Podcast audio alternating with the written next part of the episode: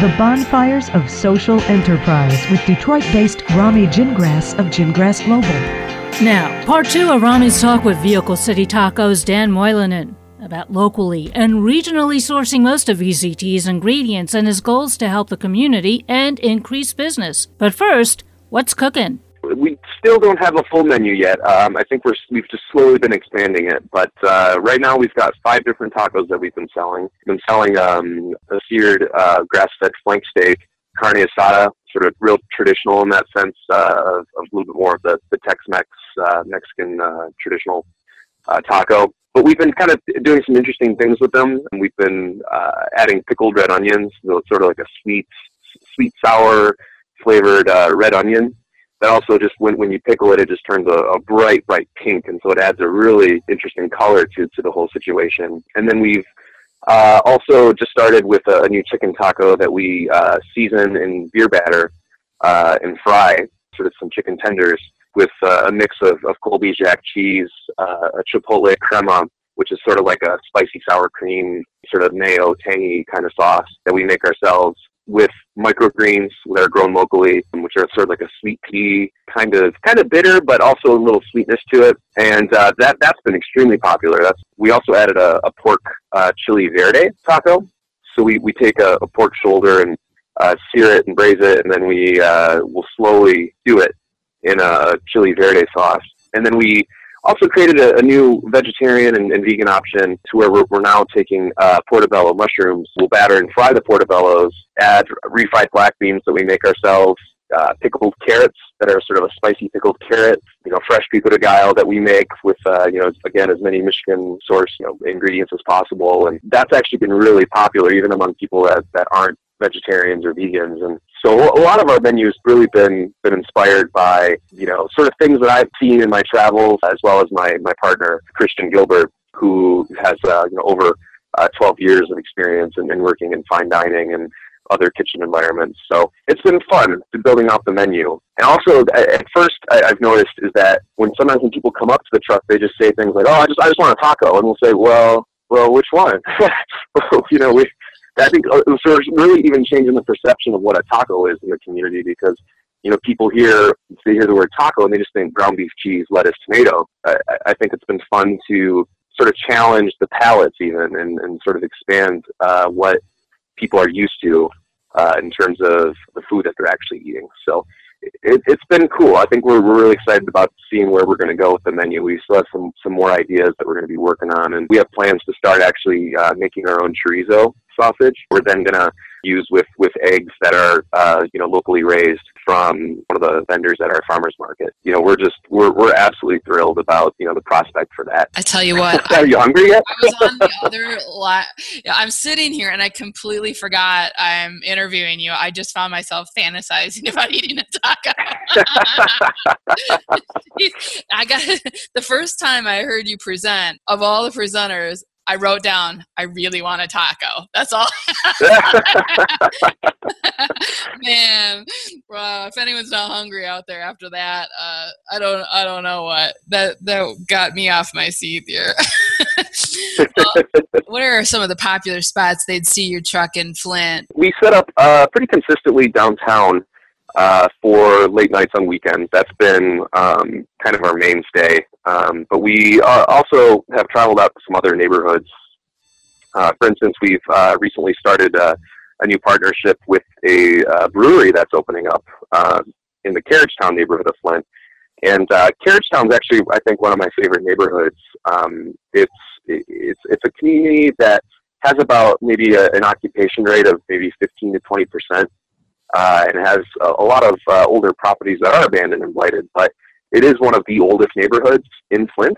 Mm. Um, so it's, it's actually where the, the reason I call it Carriage Town is because it actually has the the uh, uh, Durant Dort carriage factory, which was the, the very first uh, building that was um, used by GM when um, Billy Durant and um, uh, Dort were I can't remember his first name were uh, in the process of sort of starting the, the GM empire and so uh, it's it's a neighborhood with a lot of history and a lot of character. And um, Tenacity Brewing Company is the, the name of the, the business. They're opening up in an old uh, firehouse that used to be there. So mm, cool. um, we've also set up a few times uh, in the, the Flint Cultural Center which is an area that was really heavily built up in, in sort of the 70s and 80s by the uh, Charles Stewart Mott Foundation and various other sort of community um, leaders. That's where you know the Flint Institute of Art is, where the the Whiting Auditorium is, where library is. So it's kind of a, a key spot for a lot of the sort of cultural experiences that you can have here in Flint. Uh, we've been up there a few times for, for different events that they've done.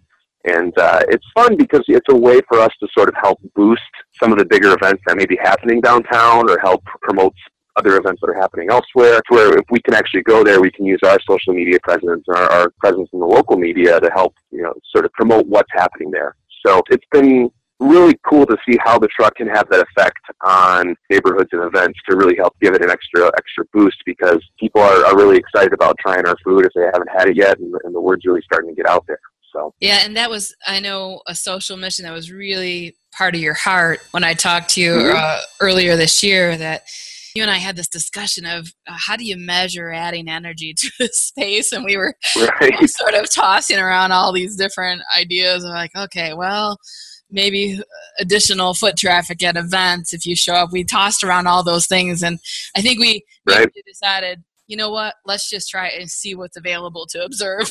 you know, so right. it's hard to measure that, but it I, really is. But it's clear you're bringing energy to some of these events and spaces, and as you said, extra promotion. The other thing mm-hmm. I can't help but think about you know you're you're parked out there outside of a, a club or a late night restaurant or a bar at 2 or 3 a.m i mean you've got to be helping a few folks get a little food in their tummies after a little right. bit too much alcohol absolutely absolutely you know and definitely getting a lot of definitely getting a lot of interesting characters uh, at, at, three in the morning. That's for sure. well, and I would think there's eventually going to be some sort of measurement you can uh, do with the local city and the police force there if you're helping or not. I mean, there, there's a lot of stuff that you'll be able to measure here once um, we see some regular fact patterns, if you will. Now, for a little while there, there was a little area of Flint that was restricted from a really old rule, right, of no food trucks in the down. Was it the downtown of Flint? Or right, right. That actually still is on the books. okay. so we we've actually it's a kind of a good example of showing how sort of the state of our, our local government and, and, our local municipality. It's you know here we have a law that, that has to technically go through the downtown development authority, go through you know all, all these these local channels, but it hasn't really been you know to the point where we're, making a whole lot of progress on the law changing. So we we've decided that you know we're just we're going to set up and and we're going to kind of see what happens with it. We haven't had any issues. No one's complained about us. No one has, you know, sort of tried to enforce this law. No one has really even given us any any sort of trouble in, in that regard. And and I think it kind of shows that sometimes when you do have these old sort of outdated laws, that okay, well, you know, there are some old outdated laws even on the books for outdoor patio seating for uh, on sidewalks and you know almost every restaurant that's downtown has outdoor patio seating. So uh, I think it's kind of an example of, of how you know maybe our police and, and the authorities have said, okay, yeah,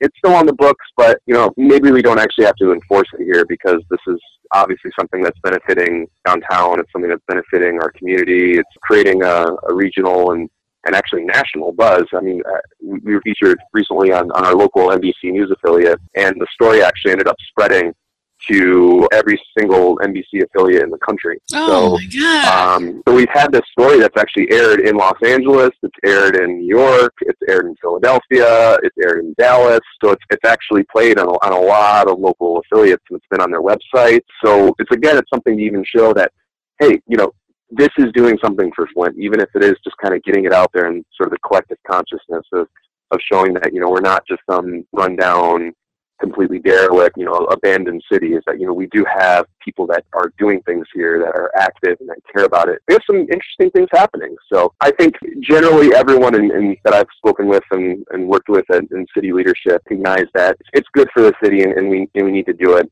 So we're, we're still having those conversations as to, to what we can do to, to get those, those laws changed and, and updated because frankly I, I don't want to be the only food truck downtown. I want to see more. I want to see different food. I want to see our food culture sort of expand and grow and develop and become really vibrant and i think we're really on track to start doing that. I'm just thrilled and excited that we can finally sort of be at the ground level of it. That's a great lead in one of the things i was just thinking that i wanted to share have you share with the audience what's sort of the grand plans? Now, now you have one truck right now or did you go ahead and get the second truck? We still just have the one truck but our our plans are to see how we grow, see how we develop. We certainly would like to get a second truck to expand our capacity. I'd love to have the ability to become a little bit more regional as well to where we can get into to other parts around our county, as well as, as maybe have a truck that's visiting Detroit or visiting Lansing or visiting Grand Rapids or visiting other cities in the, in the state. Because based on our licensing with the truck, we can actually operate in any county in Michigan legally. So um, we can have one truck that's sort of always on home turf here in Flint, and then maybe have another truck that's in the region to help build the business up a bit more. In addition, it'd be a truck that we could use for a lot of our social outreach programs that we've been discussing about implementing, and to where uh, we're bringing folks in from uh, Michigan Works and through uh, um, various other uh, nonprofit organizations to, to help sort of get them the skills that they would need to function in a commercial kitchen uh, and to give them, you know, hopefully something that, that they could be better prepared or be hired in either in another, not another kitchen or, you know, if we can, uh, if we have a demand for it uh, for the business, hire them with us. So with the second truck, we, we felt it was something that could really expand our capacity in general to, to sort of fulfill a lot of those things, you know, given sort of the, the restrictions of, of having one truck that's, that's very Flint focused. So I know from working with you and during an assessment, when Gingras Global does an assessment, I know we do mm-hmm. the super uncomfortable deep dive into all the financials, which you were such a sport about, by the way. But you are such a great example of what a social enterprise looks like.